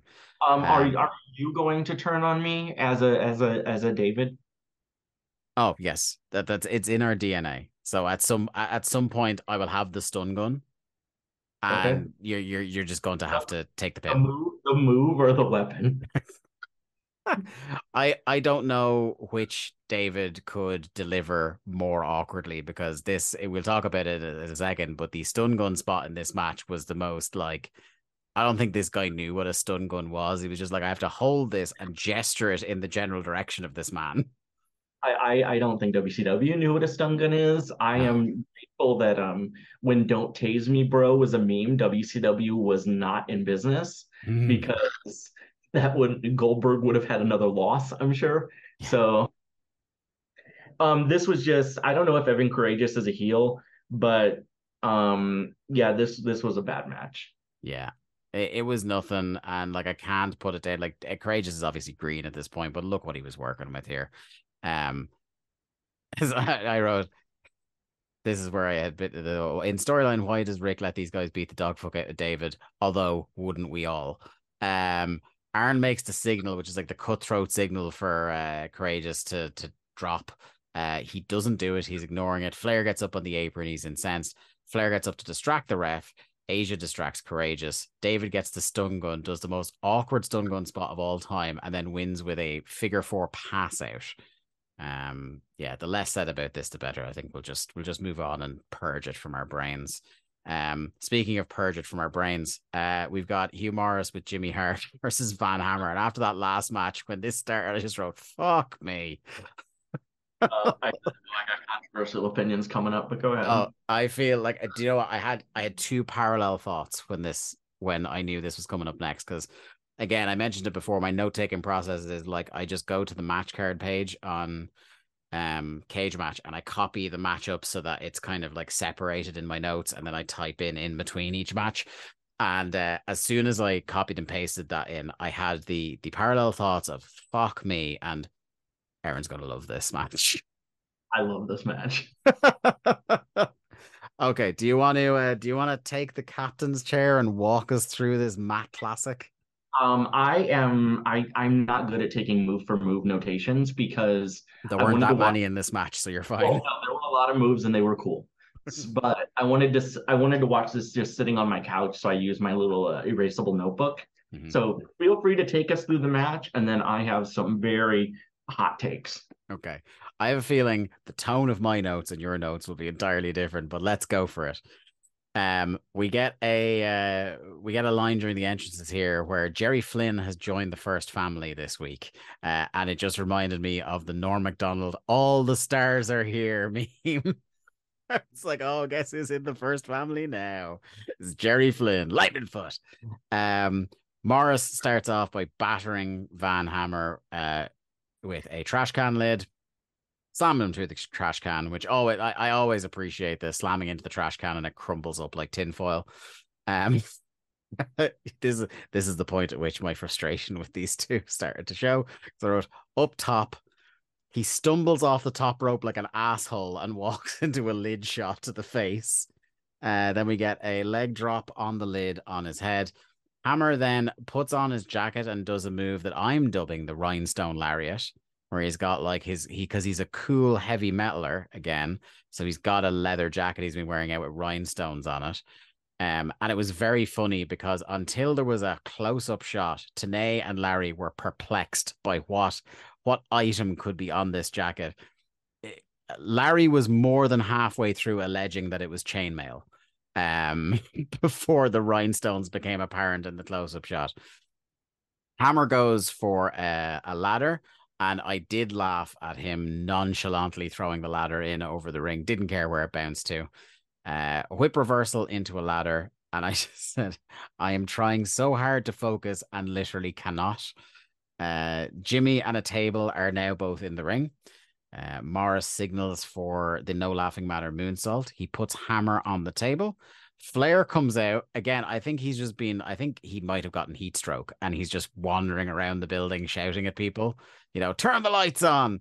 And then he comes out, whoa, Jimmy Hart. Whoa, whoa, whoa, Jimmy Hart. Uh, and he's just decided arbitrarily in the middle of the match, in the middle of a show, I am banning hardcore wrestling.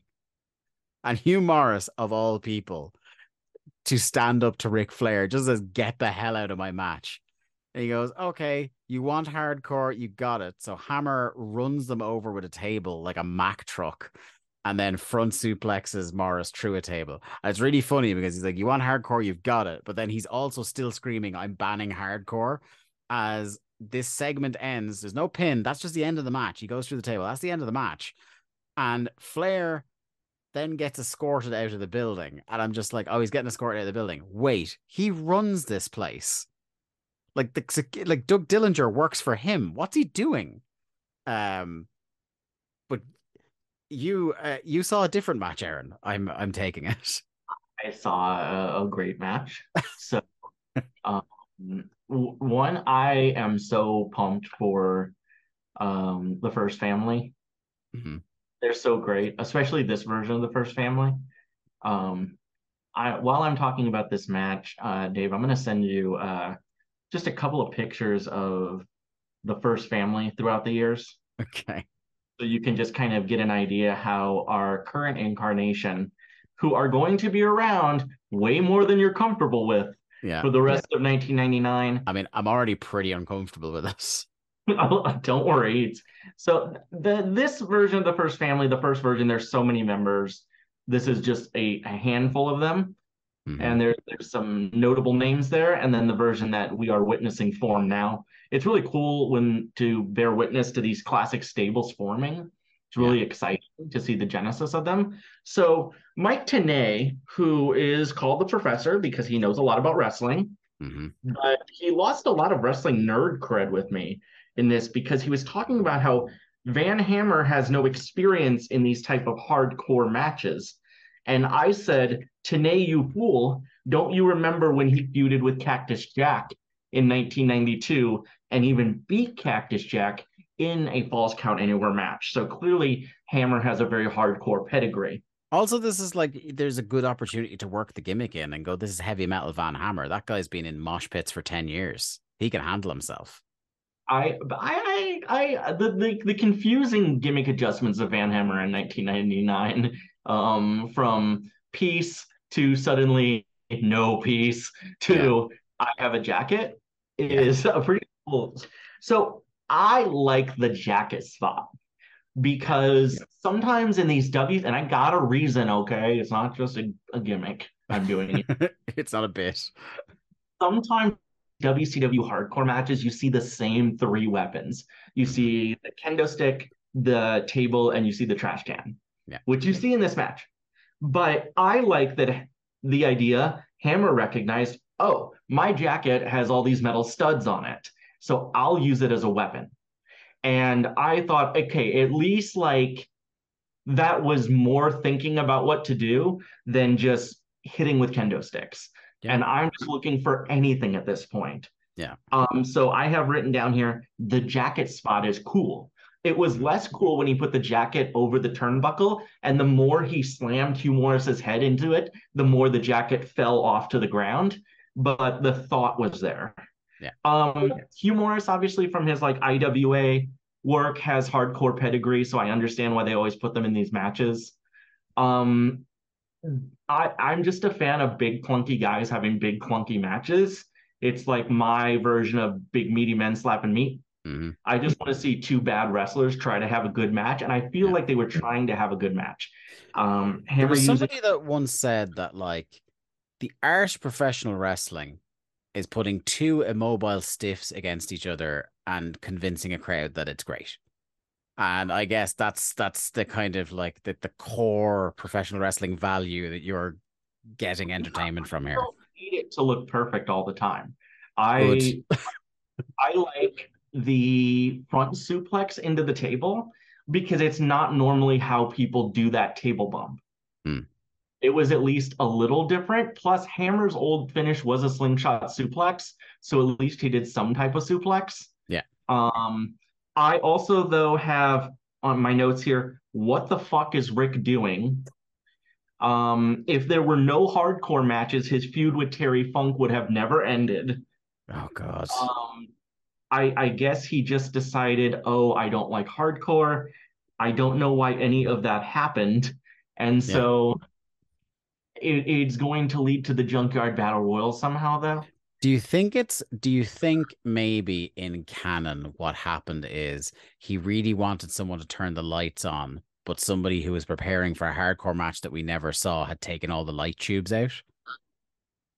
And that's his in canon. He's like, I'm banning hardcore now because I can't see where I left my slippers and someone's taken all the light tubes. If it was leading to Ric Flair taking a light tube bump in nineteen ninety-nine, then I think that would be really solid. But I remember him saying something to the effect, we're not having hardcore matches in these arenas anymore, which I think is supposed to be the reason why they fight in a junkyard. Mm. Um, so the hardcore division in this company is really weird, and they're still like six, six plus months away from having a belt. Yeah. But, um, yeah, I, I, I love this match, two stars. That is... That's that sums it up. I love this match, two stars. That was very much like your version of my uh, my holy grail, the the giant Mang no bumps match. Oh, uh, that match is so good. It's the oh, best. Let's go. Yeah, yes. That match is so good. And any oh, I have some issues. Like Ming is good. I don't know who's saying Ming is bad, but I I'm sorry. There are I, I know bad wrestlers. Baron Corbin is bad. Hey, uh, besmirching the big breakfast on this program. No, a big breakfast is what I get when I go to Denny's. Yes, Baron Corbin is very bad. Um, uh, so we'll move on to the, the main event here, and it's Buff Bagwell and Dean Malenko, the the self-styled uh, new Vicious and Delicious, as you were saying earlier on, versus Randy Savage and Sid Vicious with Team Madness. Um, Savage talking shit on the way to the ring, screaming, "Are you ready?" Trying to get people hyped up after being like killed to bits by the last hour of T V. Um, Malenko, I, I had written down as well, Malenko and Buff is a very funny pairing. What do you imagine they talk about while they're waiting in, in position to come out?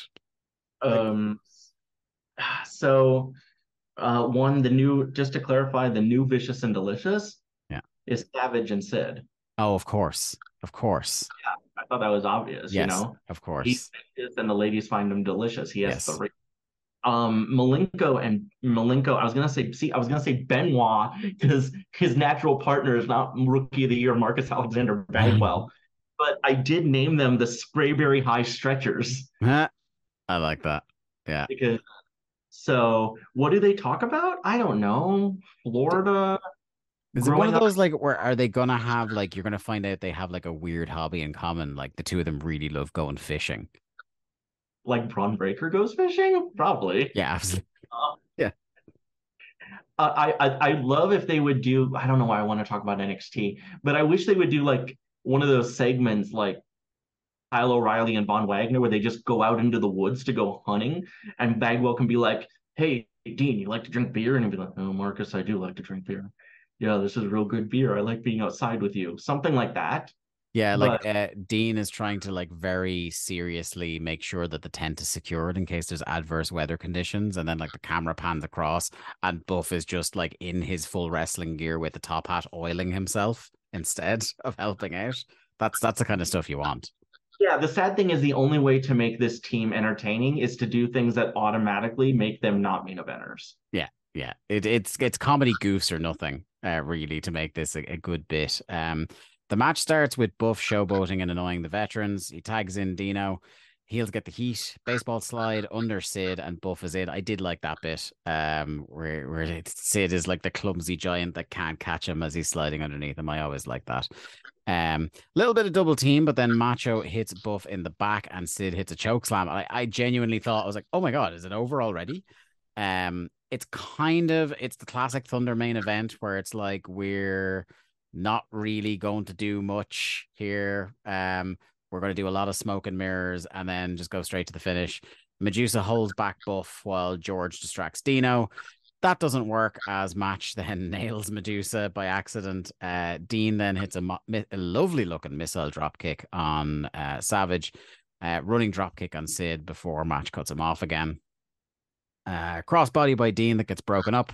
Match breaks down as Miss Madness does a sunset flip, and then Dean decides to uh, counter this by putting Miss Madness in the Texas Slow Relief. Uh, this exposes him to the heels, who then jump him. Uh, he gets powerbombed by Sid. Uh, Match then signals for the elbow, uh, and then we get uh, referee slaughter as uh, Nick tries to stop him and gets knocked on his ass. Then I think in excessive overkill, gets picked up and crotched on the rope by Sid. Uh, Mickey J out and is immediately floored. And then he gets a pile driver for his trouble. He's just a second referee coming out to keep the peace. Uh, Match gets on the mic, says, "We'll see you at Bash at the Beach, Nash." Um, Sid hits a powerbomb on him. Um, there's two points from the end of this that I want to bring up. That's great. It's like, we know that they were powerbombing Mickey J as a symbol, but just in case you didn't know, Macho was yelling down the microphone, "This is a symbol," just so you know that this was supposed to represent Nash. And then, just because he couldn't resist it on the way out, Larry had to get an elbow in on Mickey J, where as the powerbomb happens, he just goes, "Mickey J's in horrible shape. He can't take that." It's like, oh, poor Mickey J. It was, it was mean. It yeah. was very mean. Larry's cancelled. Yes, Larry, sadly, Larry Zbyszko is cancelled. Finally, I you know once a week I think about that. Well, Sabu is cancelled. Tweet. It's one of the all-time great tweets on that website. It's oh. one of the ones I'll miss when when Elron sends that that that site into the abyss. Um, what did you think of the main event, Erin? Um, I, I mean, it's a Thunder main event, so I didn't expect there to be a finish or much time. Mm-hmm. I really, I really got into the idea of Randy Savage versus Dean Malenko, but like nineteen eighty-eight Randy Savage versus Dean Malenko, because yeah. for a brief shining moment, I thought, oh, what could have been? That looks kind of interesting. Mm. I thought they kept Sid pretty protected while showing that it took two of them but they still couldn't knock him off his feet, I think. But it still kept Dean and Buff kind of strong. Um, I did like, so when, so Miss Madness does this sunset flip on Dean. Mm-hmm. One, what was her point? Is she going to pin him? I'm not sure. Yeah, um, look, I, all bets are off at this time in the company. She might have pinned him and then somehow inexplicably won the U S title. Uh, it is. It is very. It is a very big. What did her and Dean work on in training this week? Moment.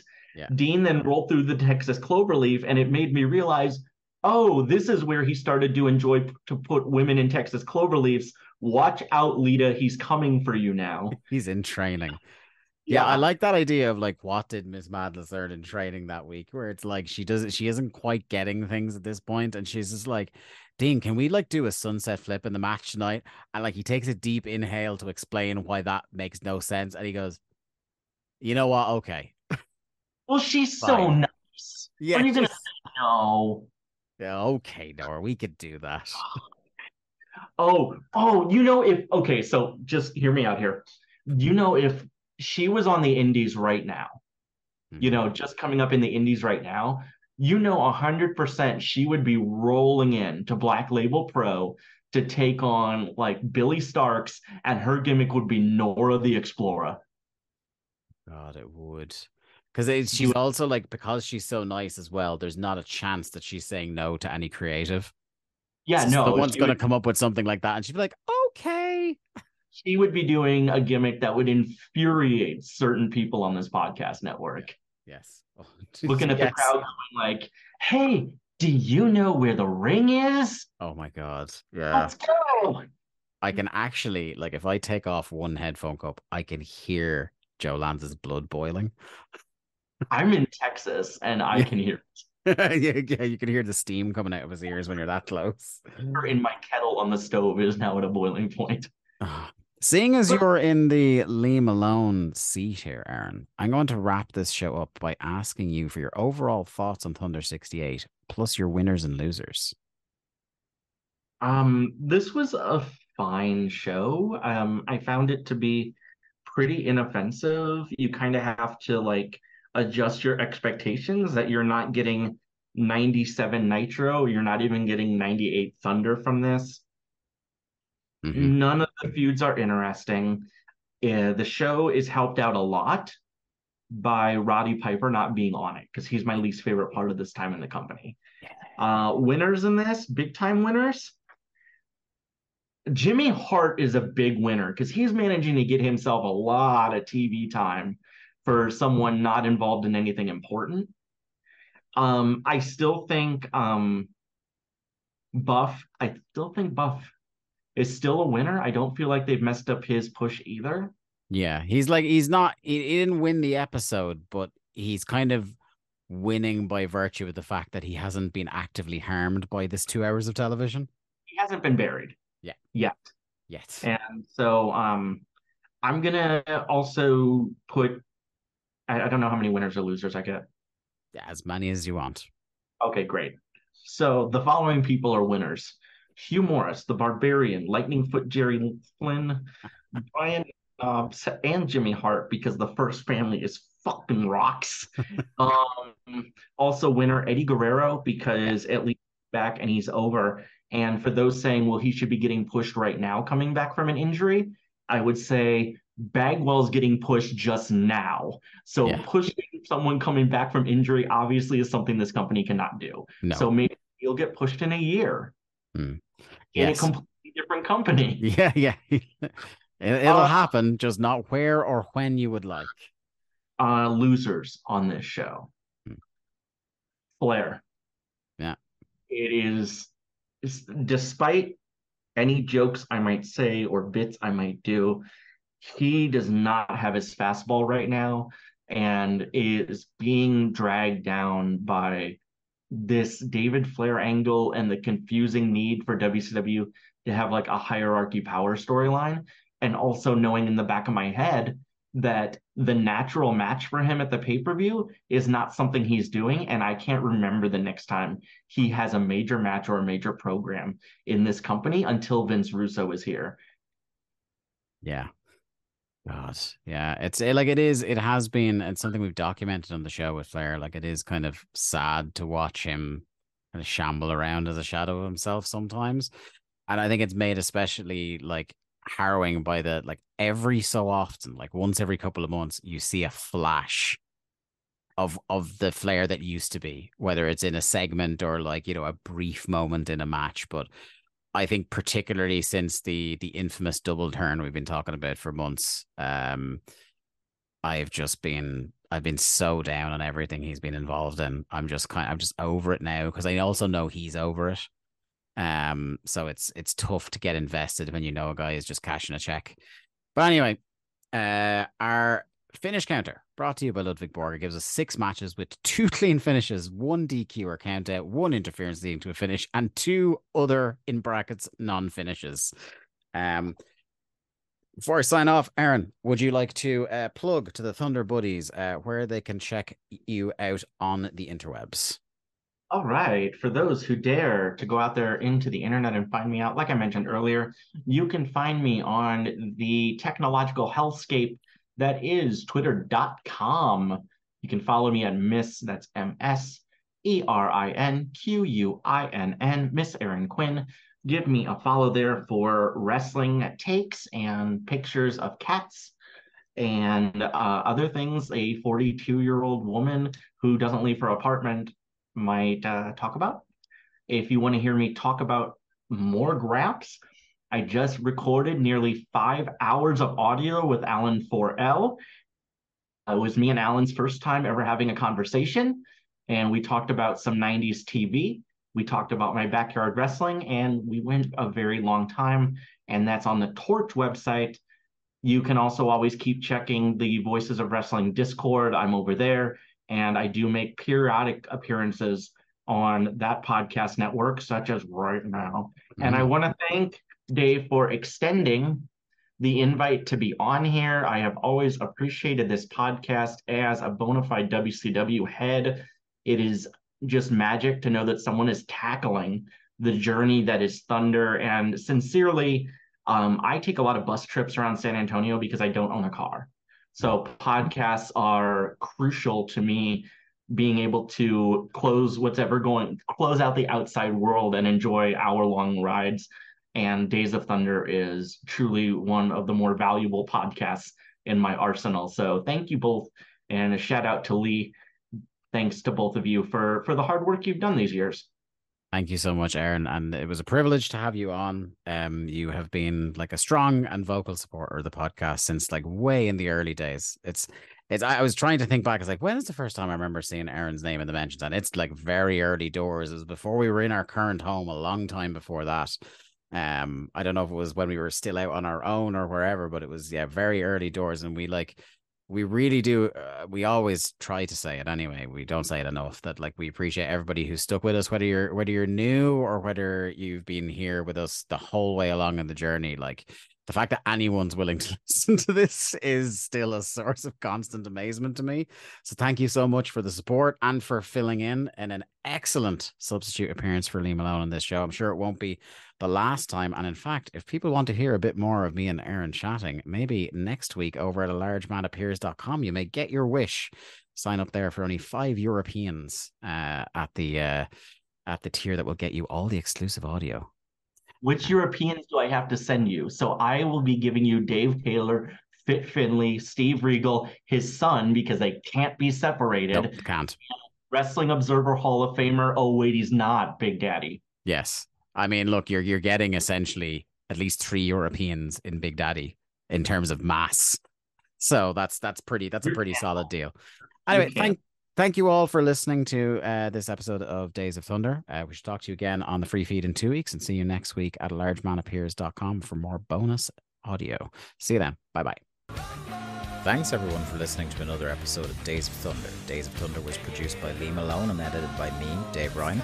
Keep up to date with the show and find all the ways to listen to us. You can follow us on Twitter at W C W Thunderpod or click the Linktree link in our Twitter bio or in the show notes. I am at the Day to Dave on Twitter, and Lee is at Malone underscore seven one three. Days of Thunder is a part of the Voices of Wrestling podcast network. Follow the V O W network anywhere good podcasts are sold for more fine podcasts that you can shake a stick at. Thanks.